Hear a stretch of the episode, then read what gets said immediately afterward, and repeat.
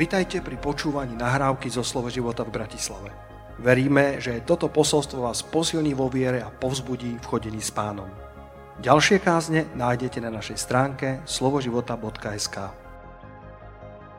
Chcem hovoriť o, o téme na pasáž so sudcom štrnásť, ktorá sa ma hlboko dotýka. Som nadšený, že o tom sa môžem zdieľať s vami, pretože vždycky, keď sa s vami zdieľam, tak je to len preto, lebo najprv sa zdieľa Pán so mnou. A aj malé víťazstvá sa počítajú. Alebo skryté zápasy, ktoré rozhodujú o tvojej budúcnosti. Zápasy, ktoré častokrát nikto nevidí, ktoré sú skryté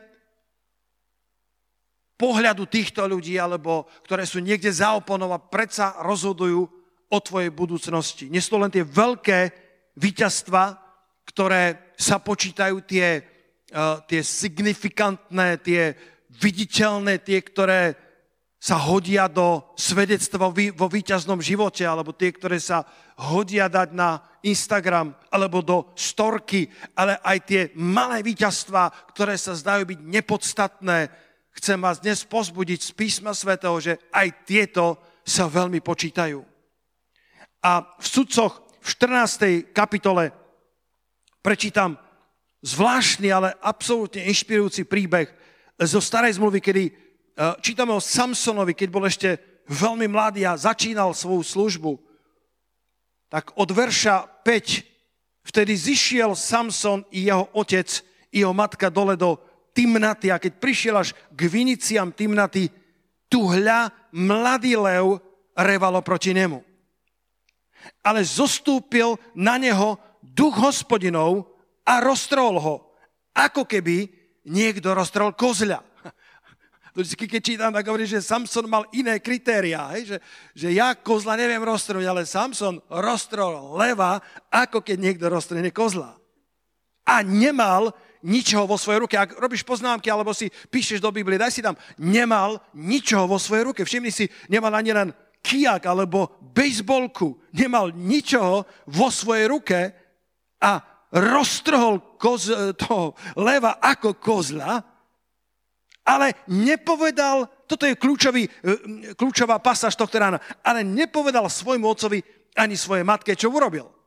Akože, mladí, zdieľajte sa so svojimi rodičmi, ale tu vidíš, alebo ja v tom nachádzam tú konotáciu toho, čo, čo dnes chce priniesť. Zápasy, o ktorých nikto nevie.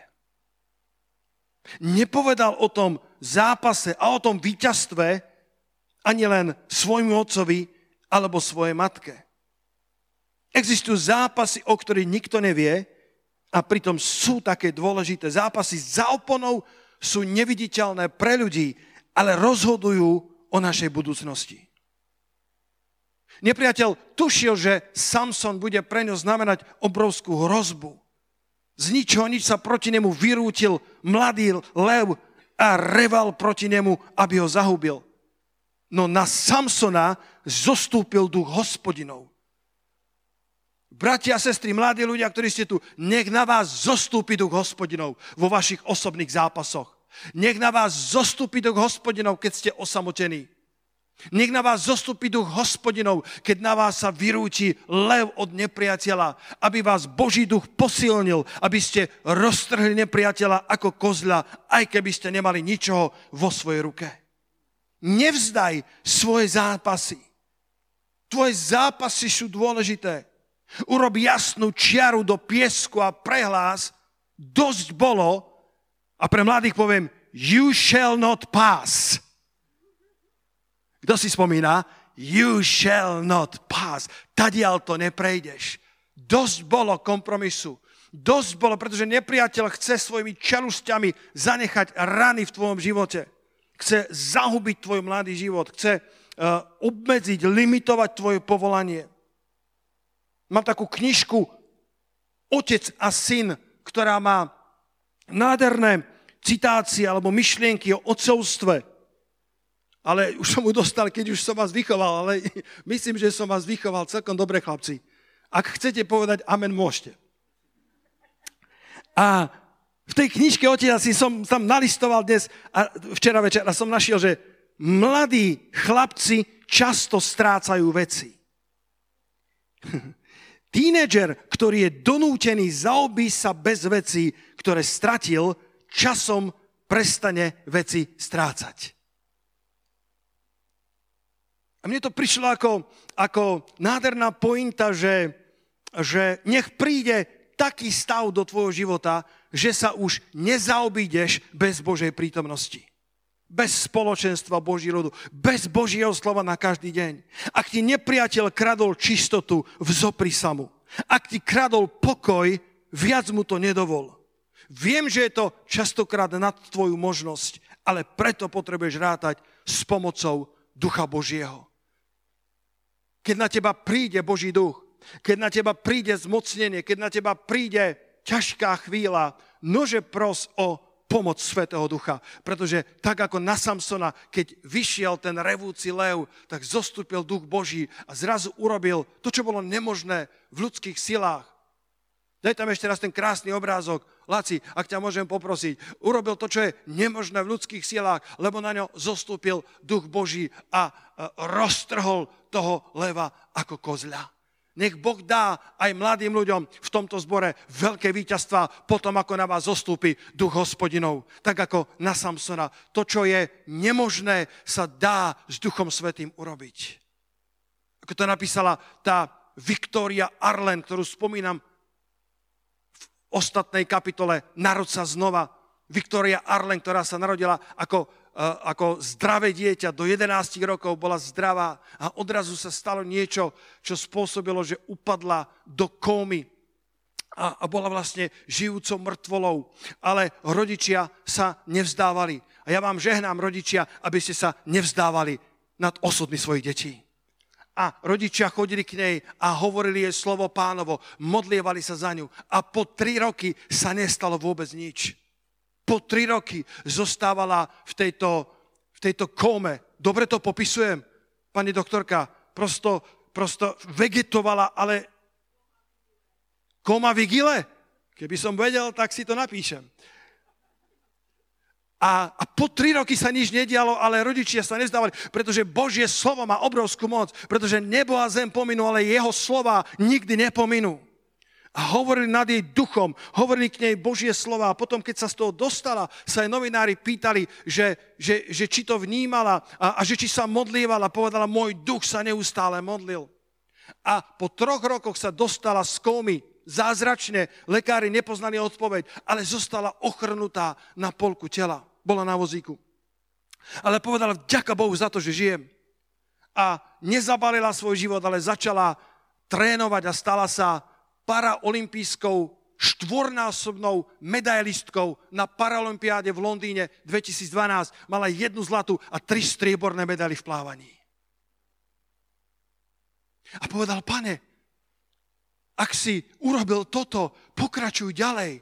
Mala, mala štrnásť, pätnásť, šestnásť rokov a na vozíku vo všetkých, vo všetkých časopisoch stala sa slávnou osobnosťou Ameriky z kómy, z toho kóma vigile sa dostala, ale stále to bolo iba čiastočné uzdravenie, ale ona povedala, ja som vďačná Pánovi aj za toto čiastočné uzdravenie, pretože niekedy potrebuješ chváliť Boha, nielen keď je to hotovo, ale aj za čiastočné uzdravenie, aj za ten malý obláčik, ktorý uvidíš, tak ako Eliáš, ešte stále bolo sucho, ale malý obláčik veľkosti ako dlaň mu stál za to, aby vedel, prichádza hukot veľkého dažďa. A ja prorokujem do životov niektorých z vás, že prichádza hukot veľkého dažďa do vašich rodín. Prichádza hukot veľkého dažďa. Bolo obdobie sucha. A ja hovorím, dosť bolo obdobia sucha.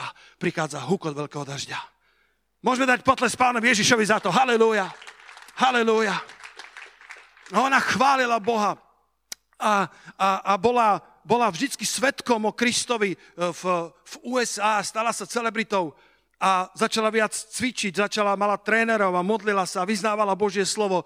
A do pár rokov sa jej stav tak zlepšil, že sa stala úplne zdravou ženou bez akýkoľvek obmedzení a vo, vo svojich dvadsaťdva rokoch sa stala najmladšou športovou redaktorkou E S P N v Amerike a celebritou, ktorá vyznávala Ježiš Kristus, ešte stále uzdravuje chorých ľudí.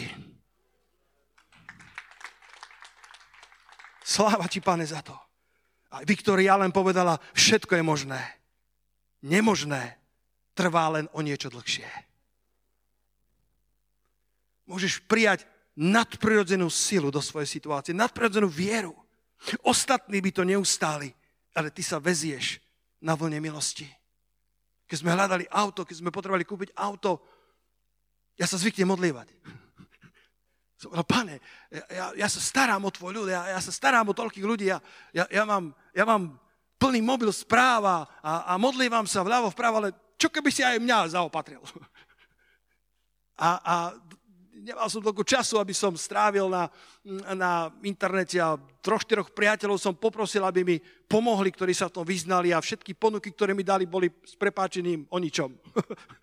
Nekvalitné, drahé, nedobré. Hovorím, Pane, OK, urobil som, čo som bol. Nože mi pomôž. A Boh mi dal slovo. Boh mi dal živé slovo. Doktor Lacho hovoril v piatok v tom rozhovore o tom, že si vždycky pýta ráno živé slovo od Pána. Ja som schválne ho vyprovokoval, aby to ešte viac vysvetlil. Ja som tomu rozumel, ale chcel som, aby ste počuli, že to nezažívam len ja, ale že takto krásne nazval živé slovo. Som povedal, Pane, daj mi živé slovo. A zrazu ku mne vyskočil verš, kde Saul chodil po...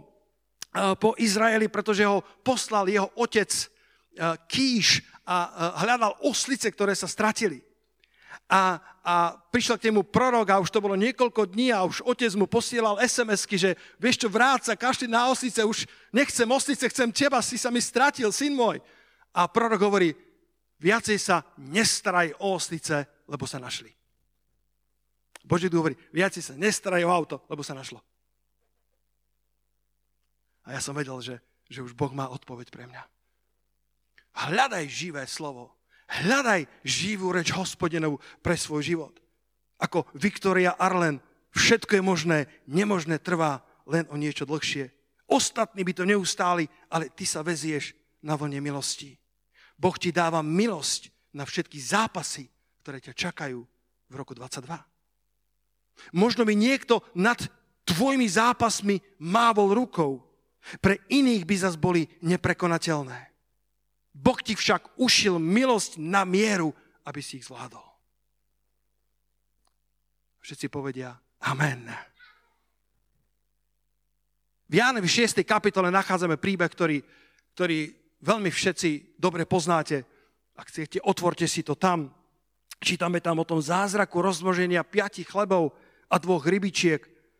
V Banskej Štiavnici pred týždňom som slúžil na slovo tvoj zázrak nie je v tom, čo si stratil, ale tvoj zázrak je v tom, čo ti zostalo.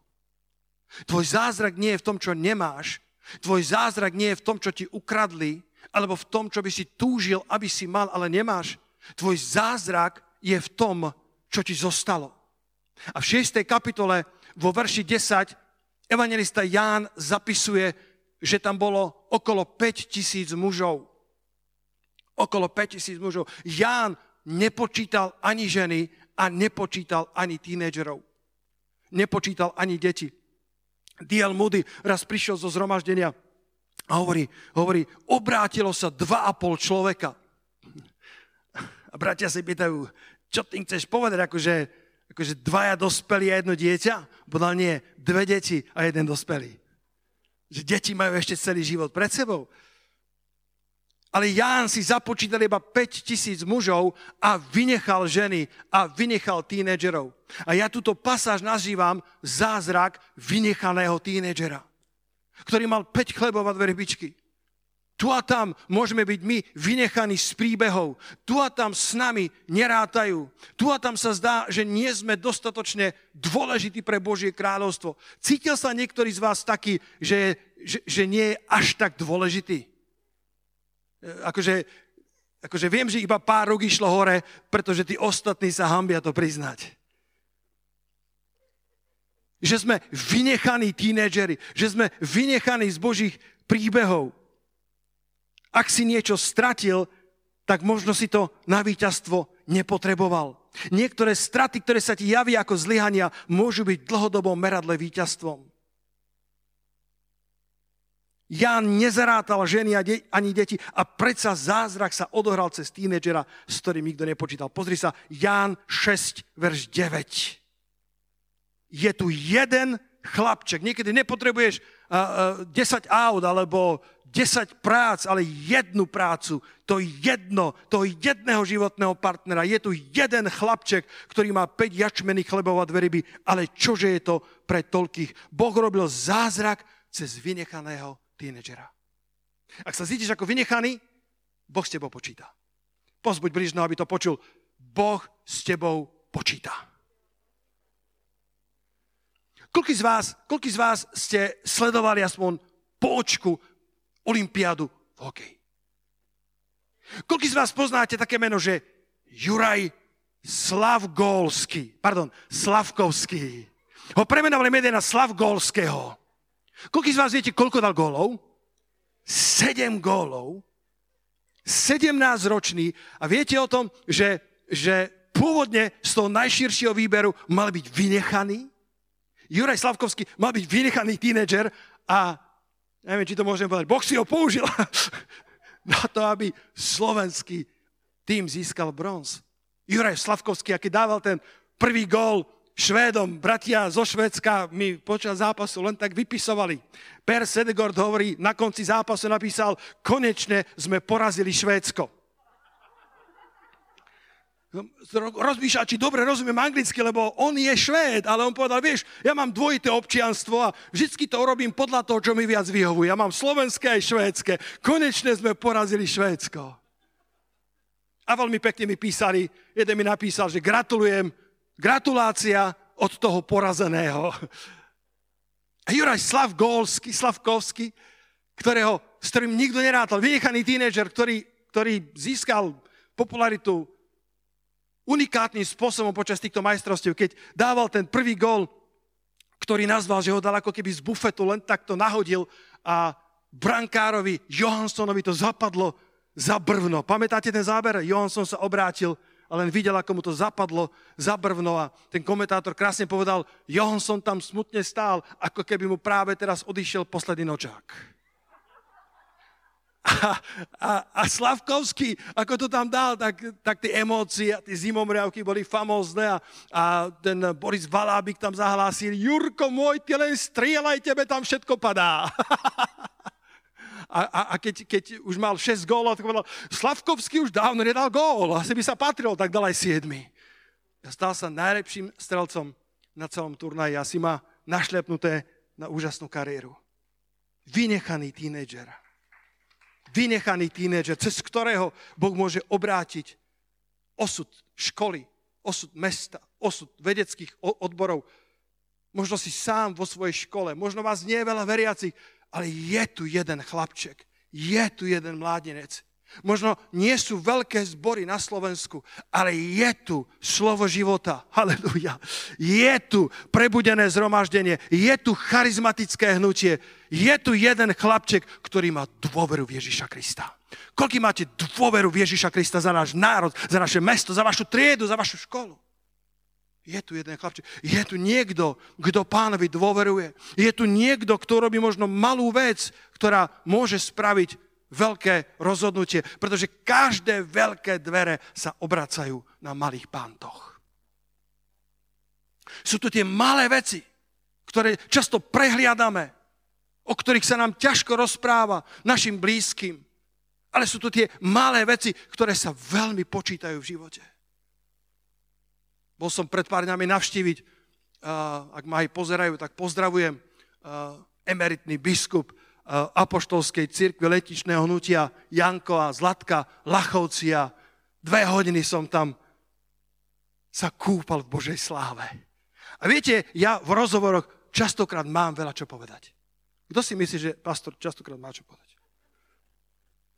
Ale tam som sa usiloval zazipsovať ústa a počúvať. Bol som s generálmi Božími.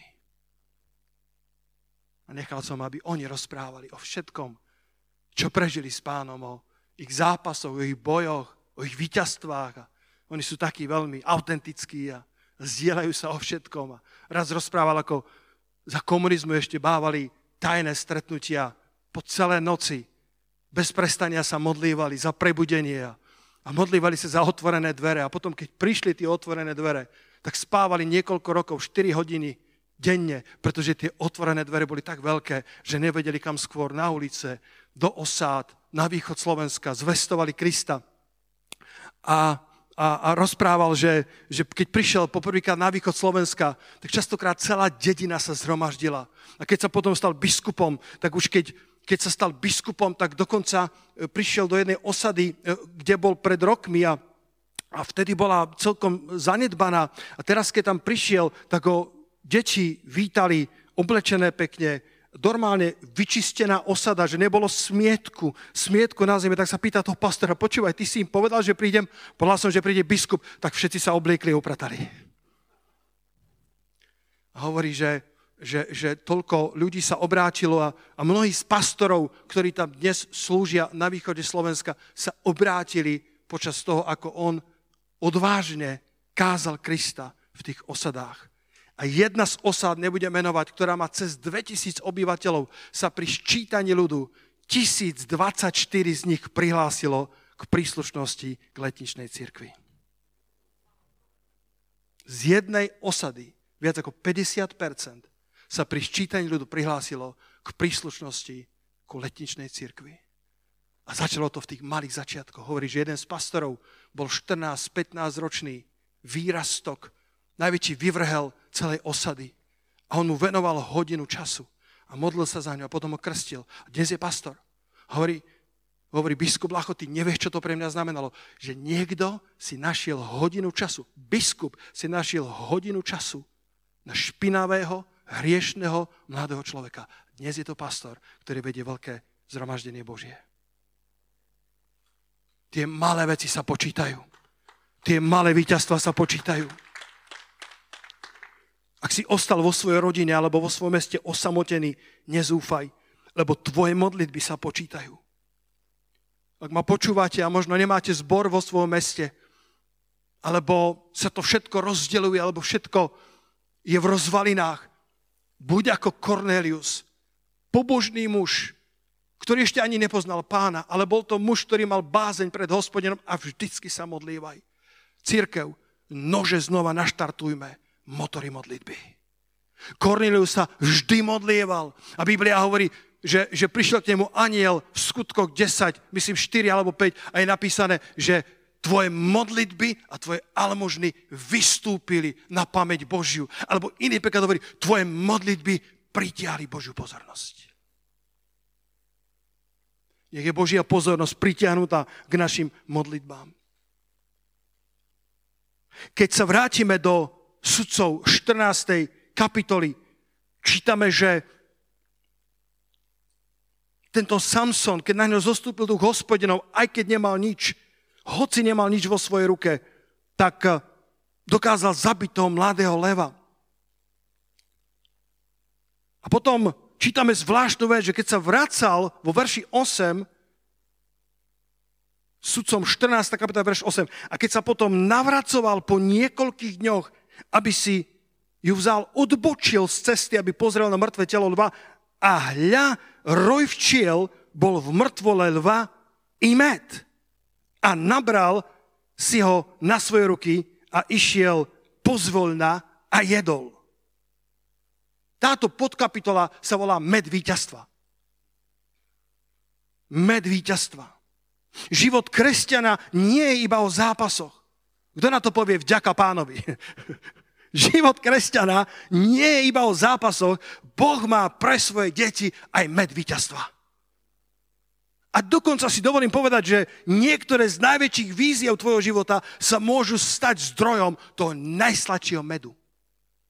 Nenašiel by ten med v kostre toho leva, keby ho nebol zabil, keby nebol bojoval. Botekov preklad to hovorí takto. Odbočil podívať sa na mŕtve telo lva a hľa, v kostre leva bol roj včiel a med. V kostre tvojich zápasov sa skrýva med víťazstva. Možno si veľa bojoval a vysalo to z teba veľa sily. Nože načri do medu, ktorý ti Pán ponúka. Na tomto cítim pomazanie Božie. Nože načri do medu. Nože načri do Božieho odpočinku. Vy, ktorí ste veľa bojovali a veľa ste zápasili. Nože načrite do medu Božej prítomnosti, aby ste získali silu na ďalšie boje. Lebo čítame, poďte ku mne všetci, ktorí sa namáhate a ste preťažení. Kto rozumie slovu preťažený? Na to nepotrebuješ ani latinský výraz. Kto rozumie slovu preťažený?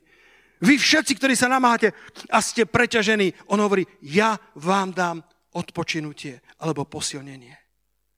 Možno si si myslel, že Samson bol veľkým zabijakom obrov, zabijakom levov, že to bol ten mocný bojovník, ten izraelský Herkules. Ale viete, Samson bol iba na začiatku svojho behu, svojej služby a neskôr sa stal sudcom Izraela, vedeli ste? A dvadsať rokov súdil Izrael, bol posledným sudcom Izraela. Sudcom pätnásť dvadsať, ak si chcete pozrieť, čítame, že dvadsať rokov súdil Izrael. Ako zákonodarca, ako panovník, ako, ako uh, namiesto toho kráľa, alebo namiesto monarchie, ktorá ešte nebola, Boh spravoval krajinu Izraela prostredníctvom sudcov. A sudcom pätnásť dvadsať hovorí, že súdil Izrael celých dvadsať rokov. Stal sa z neho múdry sudca a správca Božieho ľudu. Počúvajte ma dobre. Tvoj život, kvalita tvojho života sa skladá z mozaiky tvojich zápasov. To, čo sa dnes zdá ako nepodstatné, v tom dlhodobom meradle môže znamenať, že to pridá alebo uberie kvalite tvojho osudu. Samson zápasil s levom. Nepriateľ vedel, že Samson bude mojou hrozbou a preto sa vyrúčil ten mladý, silný lev oproti nemu. Pretože vedel, že existuje sudcom pätnásť dvadsať. Pretože vedel, že Samson nebude len hrdina a dobrý bojovník, ale dvadsať rokov bude spravodlivo súdiť Izrael. Všetko, čo sa dnes deje za oponou, je rozhodujúcim faktorom pre to, čo sa raz bude diať verejne. Všetko to, čo ľudia dnes nevidia, o čom sa ti ťažko zdieľa aj s tými najbližšími, ale ak máš možnosť, nájdi si blízkych, ktorými to môžeš zdieľať, ale niektoré veci, niektoré zápasy sa nám ťažko zdieľajú, pretože ich ťažko vieme vložiť do slov. Sú to levovia, ktorí vyrážajú proti nám a ani to nevieš povedať tým najbližším. A predsa tieto zápasy a med, ktorý z nich načerpáš, rozhodnú o tom, či jedného dňa budeš môž, môcť byť sudcom Božieho ľudu. Či jedného dňa, keď Boh bude potrebovať posunúť ťa do nového levelu, do, nového, do novej úrovne tvojho povolania, či budeš pripravený, či si dobre zvládol levou žiarlivosti, či si dobre zvládol levou uh, ťažkých chvíľ, kedy si kedy si vyvolil nesprávny exit, či si dobre zvládol levou hnevu alebo levou lenivosti, ak ich dobre zvládneš, pre tebo je šťastná budúcnosť. Častokrát ten najsladší med nájdeš v kostrách svojich zápasov. To, čo chce nepriateľ, spomínate si na rozhovor s doktorom Lachom, keď povedal o tom, že kľúčom alebo problémom mnohých je zahambenie, Zahambenie, ktoré je semeništom mnohých vecí, ktoré, ktoré ničia naše vzťahy. Odsúdenie, vnútorný, vnútorné... Viete, ako sa dá, ako sa dá vysvetliť odsúdenie? Odsúdenie je ako zamietnutá kolaudácia. Budem hovoriť k architektom, stavbárom a stavbevedúcim, dosť nás je tu. Z... Aj tam je stav... Bratu, vitaj. Tu sa nájdeš dobre, ak si stavbár, tu máš veľa priateľov. A odmietnutie, zavrhnutie je vlastne, ako keď príde kolaudačný inžinier a povie, tento dom je nevhodný na užívanie. Tento dom nesplňa kritériá na žitie a preto zavrhujem kolaudáciu. Tento dom je zavrhnutý na užívanie aj blízko demolície alebo demolácie. To je zavrnutie. A to chce nepriateľ spraviť, aby sa zahryzol svojimi čelusťami a zostal alebo zanechal nás v neustálom zahambení, aby sme krvácali od čelustí levou, lebo vie, že nám to zoberie odvahu a chuť bojovať. Ako ten Mefibošet, v prvej Samuelovej, v deviatej kapitole, vo verši osem, Mefibošet, ktorý bol potomok kráľa, ktorý bol syn Jonatána a vnuk Saula, ktorý v piatich rokoch okrivel na obe nohy, pretože pestúnka s ním utekala a upustila ho. Tak ako mnohí z nás sme boli upustení v rukách pestúnok nášho života a okriveli sme. A prichádza k nemu Dávid a Dávid hovorí kvôli Jonatánovi, môjmu zmluvnému partnerovi, ti chcem učiniť milosť. A Mefibošet býval v Lodebare, v takom malom mestečku, v mestečku, kde nie je nič. Také je niekde aj na Slovensku. V mestečku, ktoré sa prekladá ako miesto ničoho. Ale v prvej Samuelovej deväť osem odpovedá tento zranený, tento zahambený Mefibošet. Hovorí, čo je tvoj služobník, že si pohliadol na mŕtvého psa, akým som ja. Zahambený. Jeho vnútorný obraz bol znetvorený. Bol to potomok kráľa. Bol to kráľovský šľachtic. A Dávid mu ponúka milosť. Dávid hovorí, navrátim ti polia tvojho deda Saula. Navrátim ti majetok, ktorý ti bol vzatý. A pozývam ťa do Jeruzalema. Viac nebudeš v Lodebáre. Viac nebudeš v území ničoho. Ale ja ťa pozývam do Jeruzalema, aby si vždy jedol chlieb kráľov. Aby si vždy sedel pri mojom stole. Ale jeho reakcia bola, ktože som ja, tvoj služobník, že si pohliadol na mŕtvého psa, akým som ja. Ale vďaka pánovi v verši trinásť nakoniec čítame a Mefibošet býval v Jeruzaleme, pretože on vždy jedol pri stole kráľovom a krýval na obe svoje nohy. Bratia, sestry, Boh nás pozýva k svojmu stolu. Boh nás pozýva, aby sme sa hostili na dobrotách kráľovstva Božieho. Môžeme dať jeden veľký potles pánovi za to. Halelúja. Môžeš byť ako vynechaný tínedžer. Môžeš byť ako ten, s ktorým nikto nepočíta. Ako Samson, ktorý bojuje svoje boje a nevie sa o tom ani len zdieľať, pretože je zahambený, pretože nevie, či je to správne. Ale to, ako bojoval, malo dramatický vplyv, determinujúci vplyv na jeho budúcnosť. A jednoho dňa sa stal správcom, panovníkom Izraela a dvadsať rokov to robil dobre. dvadsať rokov to robil zbožným spôsobom. A na záver, ten med, bratia a sestry, nie je len o vás a nie len pre vás. Ten med víťazstiev, o ktorých si možno povieš, že koho to zaujíma, ten med víťazstiev je aj pre iných ľudí. Keď sa pozrieme na záver do toho sudcom štrnástej kapitoly, keď zakončíme ten príbeh vo verši deväť, čítame, že Samson zobral z kostry toho mŕtvého leva med, nabral na svoje ruky a šiel pozvolna a jedol a išiel k svojmu otcovi a k svojej matke a dal im, aby jedli. Ten med našich víťazstiev je aj pre ďalších ľudí, ktorým budeme slúžiť. Odko ten med víťazstiev, ktoré som zažil ja, ten med je dostatočne hojný, aby nasytil aj vás. Ten med tvojich víťazstiev bude medom pre ľudí, ktorí pôjdu za tebou. Jedol sám, ale dal aj svojej matke, aj svojmu otcovi. A oni netušili, odkiaľ to je. Ľudia netušia, odkiaľ máme to pomazanie. Ľudia povedia, ja chcem pomazanie, ako máš ty. Naozaj. Naozaj. Si pripravený na bezcenné noci. Naozaj si pripravený vyplakávať svoje oči pred pánom. Oni jedli z toho medu, ale netušili, odkiaľ je. Ľudia myslia, že to sa kupuje na konferencii. Taký med nenájdeš na žiadnej konferencii. Včera večer som sa nemohol zbaviť piesne, ktorú kedysi spieval R. W. Schambach. Pamätáte si služobníka, niektorí z vás? V roku devätnásťstodeväťdesiatsedem slúžil v Brne.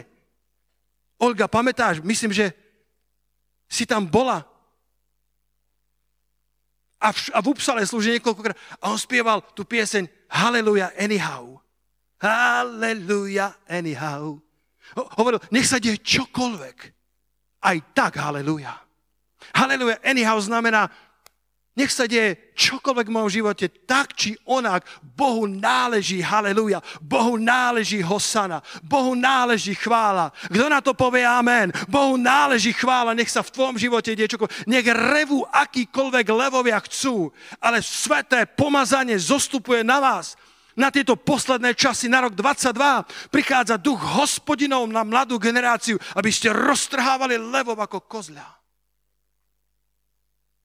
A hľadal som tú pieseň a našiel som nejaký, nejaký rozhovor s ním z roku devätnásť osemdesiatdeväť. A ten moderátor sa ho pýta, rozprávaj mi o svojich začiatkoch.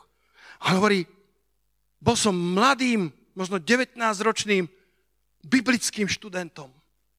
A veľmi som cítil povolanie Božie na svojom živote, ale nevedel som, čo s tým mám urobiť. A prišiel na stanovú evangelizáciu, kde slúžil T L Osborn. A celý stan bol plný ľudí. A T L Osborn zavolal dopredu slepca, že sa bude za ňo modliť. Slepého človeka. Aby to nebolo tak jednoduché, celé mesto poznala toho slepca. T L Osborn nie, on bol, on bol evangelista, ktorý tam prichádzal. Celé mesto vedelo, že to je šampión v boxe, spolužiak R. W. Schambacha, ktorého coach a manažér hnal do takého extrému, že pri niekoľkých súbojoch ho nestiahol skôr, než bol dobitý do krvi, do krvi a stratil zrak. A bol známy ako bývalý boxer, mladý človek, ktorý bol slepý. A T L Osborn zavolal tohto človeka dopredu. A celé mesto zdúpnelo, pretože vedeli, to je naozaj slepý chlap. A R. W. Schambach ako mladý študent pozeral na med T L Osborna, aby sa najedol, ako to spraví. A povedal si, keby som to robil ja, tak zoberiem toho slepca do zadnej miestnosti a modlím sa, Pane, ak je to tvoja vôľa, otvor mu oči. Ale nie T L Osborn. T L Osborn, ktorý kedysi vycestoval do Indie a kázal Krista. Ale ne, nemal demonštráciu Božej moci. A tak mudrcovia Indie povedali, ty máš svoje písmo, my máme svoje písmo. A tak sa vrátil doma a povedal, Pane, daj mi moc. Tento T L Osborn pozeral na celé zhromaždenie a povedal, kto veríte, že uzdravím tohto, že Hospodin uzdraví tohto muža? Všetci ticho. Položil ruky na ňo pred všetkými a modlil sa, Pane, otvor jeho oči. A v tom okamihu sa jeho oči otvorili. V tom okamihu tento, táto malá celebritka toho regiónu v okamihu bola uzdravená. A R. W. Schambach si povedal, Pane, toto chcem aj ja. Z medu, ktorý doniesol T L Osborn, sa najedol R. W. Schambach, ktorý potom tento med donášal do celého sveta. A my sami sme boli ovplyvnení službou tohto veľkého Božieho muža. Tvoj med víťazstiev zďaleka nie je iba pre teba. Ten med víťazstiev je pre druhých ľudí. Na záver pozrite tento zvláštny verš. Môžete sa prosím, spolu so mnou postaviť, ak môžete, vezmite Biblie do svojich rúk alebo iPhony a pozrite si prvá Samuelova trinásta kapitola a dajme na obrazovku verše devätnásť až dvadsaťdva. Oh, halleluja. A týmto budem končiť. Toto, toto úplne, ako angličania hovoria, blew my mind. Toto úplne odfúklo moju mysel. Med tvojich víťazstiev je aj pre iných. To je záverečný point tohto, tohto krátkeho posolstva dnes ráno. Čítame v prvej Samuelovej trinásť od verša devätnásť do verša dvadsaťdva. V celej izraelskej krajine sa nenašiel nejaký kováč. Izraeliti nemali kováča. Lebo Filištínci si povedali, Hebreji si nesmú zhotoviť meče ani kopie. Preto všetci Izraeliti chodili k Filištíncom naostriť si pluch, motiku, sekeru alebo kosák. Ale to naostrenie ich stálo veľa. Jeden pím naostrenie sekery a hrotu tretinu šekla. A keď došlo k boju, nikto z ľudu čo bol so Saulom a Jonatánom. Nemal pri sebe meč alebo kopiu, mal ich len Šaul a jeho syn Jonatán. Boží tu mi hovoril, je čas, aby povstali kováči. Je čas, aby sme pomohli Božiemu ľudu naostriť zbrane, pretože Boh vám zbrane dal. Dostali ste plnú Božiu výzbroj. Kto na to povie amen? Čítaj Efežanom šiestej kapitolu od verša desať, kde čítaš o celej Božej výzbroj. Nože si vezmite na seba celú Božiu výzbroj, ale ak chýbajú kováči, ak chýbajú mentori, ak chýbajú ľudia, ktorí nabrali dosť medu, aby ti pomohli naostriť tvoje zbrane, tak cirkev, Boží ľud, bude relatívne slabý a zraniteľný napriek tomu, že zbrane má, ale sú tupé. Tvoje víťazstva a tvoje zápasy majú obrovský vplyv na ľudí, ktorí pôjdu za tebou. Nech nám Boh dá milosť, aby sme naostrili svoje meče, aby sme naostrili svoje zbrane, aby bolo dostatok kováčov v dome Božom. Poďte chváliči na pódium. Halelúja. Nože, zavrime oči a modli sa k Pánovi. Dneska som hovoril jednoduchú tému. Aj malé víťazstva sa počítajú. Skryté zápasy, ktoré nevieš zdieľať, alebo ťažko sa ti zdieľajú, alebo si povieš, nestoja za to, alebo si povieš, zahambia ma. A predsa tie skryté zápasy s menecenosťou, sexuálnym hriechom, tie skryté zápasy so, so zavrhnutím, zahambením, tie skryté zápasy, že neviem byť tak úspešný, ako je môj brat, ako moja sestra, neviem byť taký, ako je môj otec, alebo ako je mama. Neviem byť taký, alebo už som bol toľkokrát ugniavený, toľkokrát skolaudovaný nepriateľom, ktorý povedal, nie je vhodné na užívanie. Nie je vhodné na užívanie. A predsa Boh hovorí, že v Kristu Ježovi už nie je to nejakého odsúdenia. Tým, ktorí chodia podľa ducha, nie podľa tela. Tí, ktorí dokážu čerpať svoju identitu nie z toho, čo robia, ale z toho, kým sú. Tí, ktorí dovolia ranám Ježiša Krista, aby uzdravil rany ich zahambenia. Pretože tie čeluste levou nepriateľa sa snažia zahryznúť do stehna, do lítka, do mysle mladých ľudí, aby nenaplnili poslanie, ktoré Boh pre nich má. Ale tie malé zápasy, ktoré sa ti zdajú byť nepodstatné, v sebe skrývajú med víťazstva. V sebe skrývajú med občerstvenia, ktorý budeš potrebovať, pretože tvoj, tvoj život, tá celá štruktúra budúcnosti sa neskladá z nejakého čarovného prútiku teraz alebo o dvadsať rokov, ale z mozaiky tvojich skrytých zápasov každodenného života. Čisto zápasy o to, ako nájsť parkovacie miesto, alebo zápasy o to, o to ako zvládnuť štátnice, alebo pôrod, alebo vybrať životného partnera. To všetko vytvára kvalitu nášho života. A Boh ti je pripravený pomôcť. Pozdvihnime svoje srdcia, svoje hlasy k Pánovi, svoje ruky k Pánovi a modlíme sa, aby nás zmocnil Duch Svätý. Požiadaj Svätého Ducha. Vieš, Samson nezvíťazil, pretože mal svaly. Samson bol pravdepodobne bežný človek vo svojom fyzickom vzozrení, pretože ak by bol býval ako Arnold Schwarzenegger, tak by Filištínci nehľadali, kde je zdroj jeho sily. Ale Filištínci netušili, odkiaľ pochádza jeho sila, pretože bol ako bežný človek. A jeho sila bola v tom, že na ňo zostupával duch Hospodinov. Jeho sila bola v tom, že bol Nazaraj Boží. Jeho sila bola v tom, že bol v zmluve s Bohom.